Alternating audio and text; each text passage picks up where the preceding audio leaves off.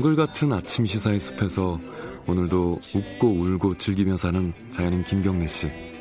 그의 하루 일과는 KBS 1라디오 김경래의 최강 시사를 진행하는 것으로 시작합니다. 어, 그런데 이게 무슨 소리죠? 아침부터 열심히 준비한 자연인 김경래의 밥상 같이 드셔보실래요? 후회 없는 아침 건강한 시사 김경래의 최강 시사 네, 최근에 검찰 수사로 시끌시끌합니다. 아, 김기현 전 울산시장 관련된 하명 수사 의혹이 있고 유재수 전 부산시 경제부시장 관련된 감찰 무마 의혹이 있는데 오늘 오늘 김기현 사건 좀 알아보겠습니다. 이게 어 약간 주장이 달라요. 김기현 전 울산시장 측근이나 이쪽에 관련된 수사가 하명이다라는 쪽이 있고 그 원래부터 진행되고 있었던, 있었던 수사다 이런 쪽이 있어요. 지금 관련된 취재를 현지에서 오랫동안 하신 한결의 전국 1팀 신동명 기자 연결해서 관련 얘기 좀 여쭤보겠습니다. 안녕하세요. 예, 안녕하십니까. 신동명입니다. 신 기자께서는 울산에 언제부터 계셨죠? 예, 1989년부터 여기서 취재. 아이고, 그래요? 오래, 오래 하셨네요. 예. 예, 그렇습니다. 울산 뭐 상황에 대해서는 누구보다 잘 아실 것 같은데. 제가 방금 말씀드렸듯이 양쪽의 입장이 좀 다릅니다. 이제 예를 들어 황운하 청장 같은 경우도 그렇고 일부에서는 이거 원래부터 쭉 계속되던 수사인데 하명이 무슨 하명이냐 이렇게 얘기하는 쪽이 있고 아니다 이거 명백하게 하명했다는 증거가 있지 않느냐 이런 쪽이 있는데 일단 원래부터 하던 수사는 맞아요? 뭐가 어떤 게 맞는지 먼저 좀 하나 하나씩 좀 따져보죠. 예, 울산 경찰청이 김기현 전 시장 측근을 수사하게 된 건 네. 2017년 8월 황운하 현 대전 경찰청장이 예. 울산청장으로 부임하고 그해 10월에 이제 울산청 수사과의 지능범죄 수사대 일부 책임자를 교체하고 네. 조직을 보강하면서 본격적으로 시작됐습니다. 그때 본격적으로 시작된 건 맞다. 예, 예. 예. 그래 청와대 첩보가 경찰청을 통해 이제 울산 울산청에 내려온 시점이 예. 그해 12월 말쯤 되는데요. 아, 12월. 이전부터 예. 그러니까 이전부터 수사가 이루어지고 있었다고 봐야죠. 음. 그리고 전적으로 청와대 하명으로 선거개입 수사를 했다고 좀 보이기는 좀 아, 보이지는 않는 것 같습니다. 그래 전체적으로 김기현 전 시장 측근 수사는 청와대 네. 첩보에 따른 것도 있었고요. 네. 그다음에 이제 고발에 의한 것도 있었고 네. 경찰 스스로 인지해서 또 이뤄진 것도 있었습니다. 네. 그래 당시 이제 황운하 울산 경찰청장은 이제 토착 비리 척결 차원에서 네. 이루어졌다고 이제 그 주장을 했었죠. 일단 시점으로 보면은 어, 청와대 하명은 어, 수사 착수 시점보다는 늦다 이런 거네요. 일단은 그죠? 예, 그렇습니다. 근데 여기에 대해서 어, 또 한 가지 논란이 뭐냐면 당시에 이제 이 사건이 경찰이 수사를 쭉 했는데 검찰이 경찰 수사를 방해했다. 이게 이제 황운하 청장의 주장이에요. 그리고 네, 검찰은 이거 무리한 수사다. 어차피 무, 무죄 날 게 뻔한데 기소 못하는 수사를 했다. 그래서 불기소 처분을 했잖아요. 예. 물론 이제 지금 신동명 기자께서 이게 어느 쪽이 맞다 이렇게 판단하실 수는 없겠지만은 좀 사실관계에 대해서 여기 여기에 대해서 좀 시사점을 줄 만한 부분이 있을까요? 이 사건을 잘 몰라가지고요. 예, 저기 그러니까 그런 이런 경우가 있습니다. 그러니까 네. 김기현 전 시장 이제 특검 수사 중에 네. 그 동생과 관련된 이제 사건을 수사하면서 네. 경찰은 이제 사실은 또그 김기현 전 시장의 그 형과 관련된 부분에 대해서도 이렇게 이제 혐의를 잡고 네. 수사를 하고 있었는데 사실은 이제 이걸 검찰이 이제 수사 지휘를 하는 과정에서 네. 그형 사건과 관련해 가지고 실제 이제 이거 좀 이 부분에 대해서 좀 더 보완 수사를 해봐라고 이제 지휘를 하고는 그 관련해서 이제 관련 계좌나 이런 거 이제 압수수색 영장을 신청했을 때는 네. 검찰에서 전부 기각했다는 거죠. 아. 그래서 그리고 수사 지휘를 그래 해놓고는 네. 왜또 그렇게 이제 영장을 그, 그가 같이 청구해 줘야 네. 그 수사가 원활히 이루어질 수 있는 건데 네. 그, 그 그런 데 대해서는 어, 영장을 기각하고 하니까 네. 그 오히려 수사를 더 무력화 무력화하면서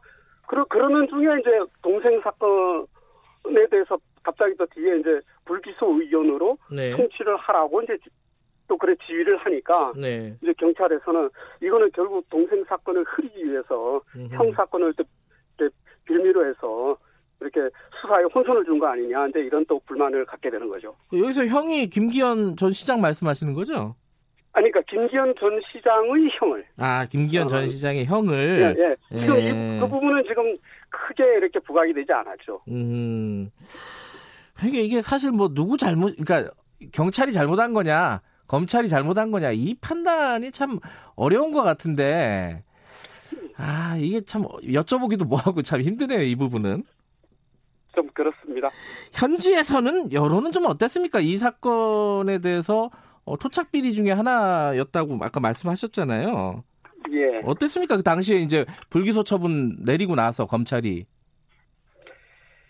예 아, 아무래도 이제 이게 지금 저 불기소 처분 뒤보다도 네. 이 사건에 대한 이제 경찰 수사가 이루어지면서부터 좀 뭐 지역에서 이제 여러 의견이 있었습니다. 이제 자유한국당 같은 경우는 이제 이게 지방선거를 이제 겨냥한 이제 뭐 공작 기획 수사다. 네. 뭐 이런 얘기가 있었고요.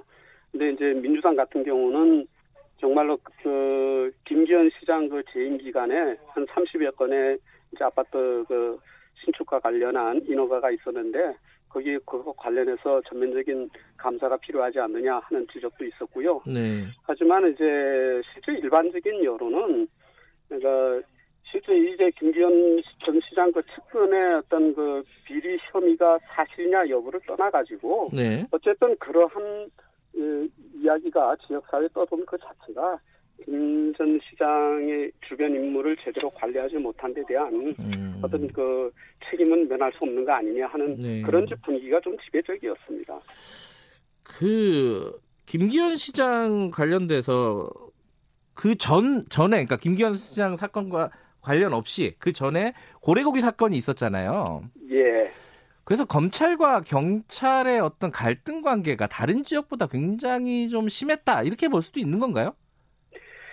예, 좀 그래 봐야 되겠죠. 네. 그래서 고래고기 사건은 이제 2016년 4월에 네. 울산의 한 경찰서에서 이제 밍크고래 불법 포획 사건을 수사하면서 증거물로 이제 고래고기 27톤을 압수했는데요. 네. 이 중에 21톤을 이제 울산지검이 한 달 만에 네. 피의자 유통업자들에게 돌려준 일이 있었습니다. 네네. 네. 그러니까 이와 관련해 가지고 울산 경찰청이 해양 환경단체 고발을 받아가지고 1년 반 가까이 지난 뒤에 이제 2017년 9월에 이제 위법성을 가리기 위한 수사에 나서면서 검경 간의 이제 갈등이 시작됐죠. 네.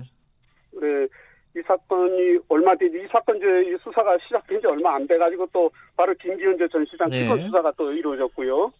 그러니까 이 두 사건이 이제 맞물리면서 음흠. 어 그래서 검경 간의 갈등이 더욱 이제 증폭되지 않았나 이렇게 음. 이제 봐지는 거죠.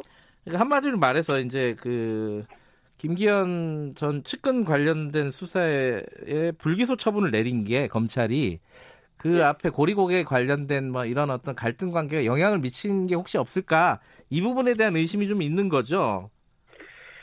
예, 그 좀 그렇습니다. 정황상으로는. 아, 정황상으로는 음, 그렇다. 예. 근데 음. 그뭐 어차피 검찰에서는 네. 뭐그 부분에 대해서 그렇다고 저, 하지는 않으니까요. 그러니까 예. 그건 무관한 걸로 검찰에서는 얘기하고 있고요. 네. 하지만은 경찰이나 이제 일반적으로 이제 이 사건의 전체 이렇게 좀 아는 사람들은 네. 알만한 사람들은 뭐 그거 그 두 사건 간의 연관성을 네. 이렇게 뭐 그걸 전혀 이렇게 별개라고 이렇게 보기는 좀 어려운 점이 많죠. 예. 근데 김기현 전 시장이 당시에 소환되지도 않았다면서요? 경찰 수사하는 과정에서? 예, 그렇습니다. 그러니까 이제 김 원래 이제 김기현 전 시장 그 측, 그 동생과 관련된 사건은 네. 한 건설업자의 고발에 따라서 이루어졌습니다. 예. 그래서 작년 1월 달에 고발상이 이제 울산청에 접수됐는데요. 네. 그때 바로 이제 고발된 사람이 그 이제 김 김기현 전 시장 동생하고요. 네. 그 이제 동생의 초점이 맞춰졌지만은 네. 김기현 시장하고 당시 시장 그다음에 예. 김기현 당시 시장의 형 음. 이렇게 삼형제가 다 같이 피고발인 신분이 됐었는데요. 네네. 네. 이제 경찰청에서는 당시 이제 울산 경찰청에 이 사건을 수사하면서 네. 김기현 시장에 대해서는 바로 그 참고인으로 이제 신분을 바꾸죠. 네. 바꾸고 피고발인이 아니고 참고인 신분으로 바꾸고 그리고 실제로 한 번도 소환 조사를 하지 않았습니다. 음흠. 그 이유에 대해서는 그때 경찰은 그때 황운하 청장도 그때 한 말이 있습니다. 그 선거를 앞두고 그 개입을 선거 개입을 최소화하기 위해서 그랬다고 그랬죠. 요번에 송병기 경제부시장 얘기가 나왔어요. 그 제보자 예. 제보자가 이제 송병기 부시장이라는 얘기인데 송병기 부시장이 송철호 당시 이제 후보자 어 지금은 이제 시장의 예. 측근인 건 맞는 거죠? 울산에서는 예. 어떻게 평가하시나요? 예, 이제 송병기 그 부시장은 네. 원래 이제 이전에 울산시 개, 그 개방형제 계약직 승급진 교통건설국장으로 있다가 김기현제 전 시장이 들어오고 1년 뒤에 네. 이제 계약 기간이 끝나서 이제 울산시청을 떠나게 됩니다. 네. 그리고 2년 뒤에 그 이제 선거 출마를 준비하던 이제 송철호 현 시장 쪽으로 가서 이제 정책 공략 업무를 맡았는데요. 네네. 그런데 이제 그 송 시장하고는 송 시장이 2003년에 이제 고속철도 울산역 범시민 유치위원장을 맡아 활동한 적이 있었습니다. 네네. 그때 이제 송 시장이 당시 그때 이제 송 부시장은 이제 교, 울산시 교통기획과 기획과장으로 있었는데요. 네네. 그때 이제 울산역 유치에 이제 정부에서는 상당히 부정적인 입장이었죠. 음. 그때 이제 이 이제 소, 송병기 부시장이 그때 교통기획과장으로 있으면서 그때 그 정부 관계자들에게 울산역의 필요성에 대해서 좀 논리적으로 조리 있게 이제 설명하는 것을 브리핑하는 것을 보고 당시 이제 그 송철호 시장이 상당히 이제 그 눈여겨보고 음흠. 아주 인상적으로 이제 지켜봤다면서 그, 그 뒤로 이제 두 사람이 인연을 맺은 것으로 네. 울산을 알, 알려져 있습니다. 예. 그 선거 기간에 캠프에 참여한 것도 맞고요. 예, 저기 캠프에서 음. 이제 정책 공략 업무를 맡았죠. 네, 그렇군요. 근데 이제 뭐 양, 양쪽에 유리하고 불리하고 있는데 이게 시, 시점이 지금 수사 시점이 좀 너무 늦은 거 아니냐. 어, 이런 측면에 대한 문제 제기는 어떻게 보십니까? 예, 아무래도 이제 검찰에서는 음. 그러니까 이제 작년에 이제 울산 경찰청에서 이루어진 이제 측근 수사에 네. 대한 이제 그 추이를 쭉 지켜 보고 아마 그에 맞춰서 이제 그 이제 이래 뭐죠 이제 이게 황운하 이제 청장 네. 이제 황운하 청장이 작년 3월달에 이제 3월 말에 네, 네. 자유한국당에서 그 이제 당시 이제 울산시청을 압수수색한 것과 관련해 가지고 네. 그때 황운하 경찰청장을 울산 경찰청장 상대로 저 고발을 한 게 있었습니다. 예. 그래서 그 수사가 이제 1년 뒤에 마침 예. 그 시점이 올해 4월달에 이제 그 올해 3월 달하고 4월 달에 알겠습니다. 그, 이, 예, 예, 그 예. 그 비서실장하고 동생의 사건이 이제 불기수첨되면서 그 이후에 이제 알겠습니다. 지금 시간이 없어 갖고 네. 여기까지만 들어야겠네. 예, 예. 고맙습니다. 예, 예, 예. 고맙습니다. 최강 기사는 오늘 여기까지 해야겠습니다.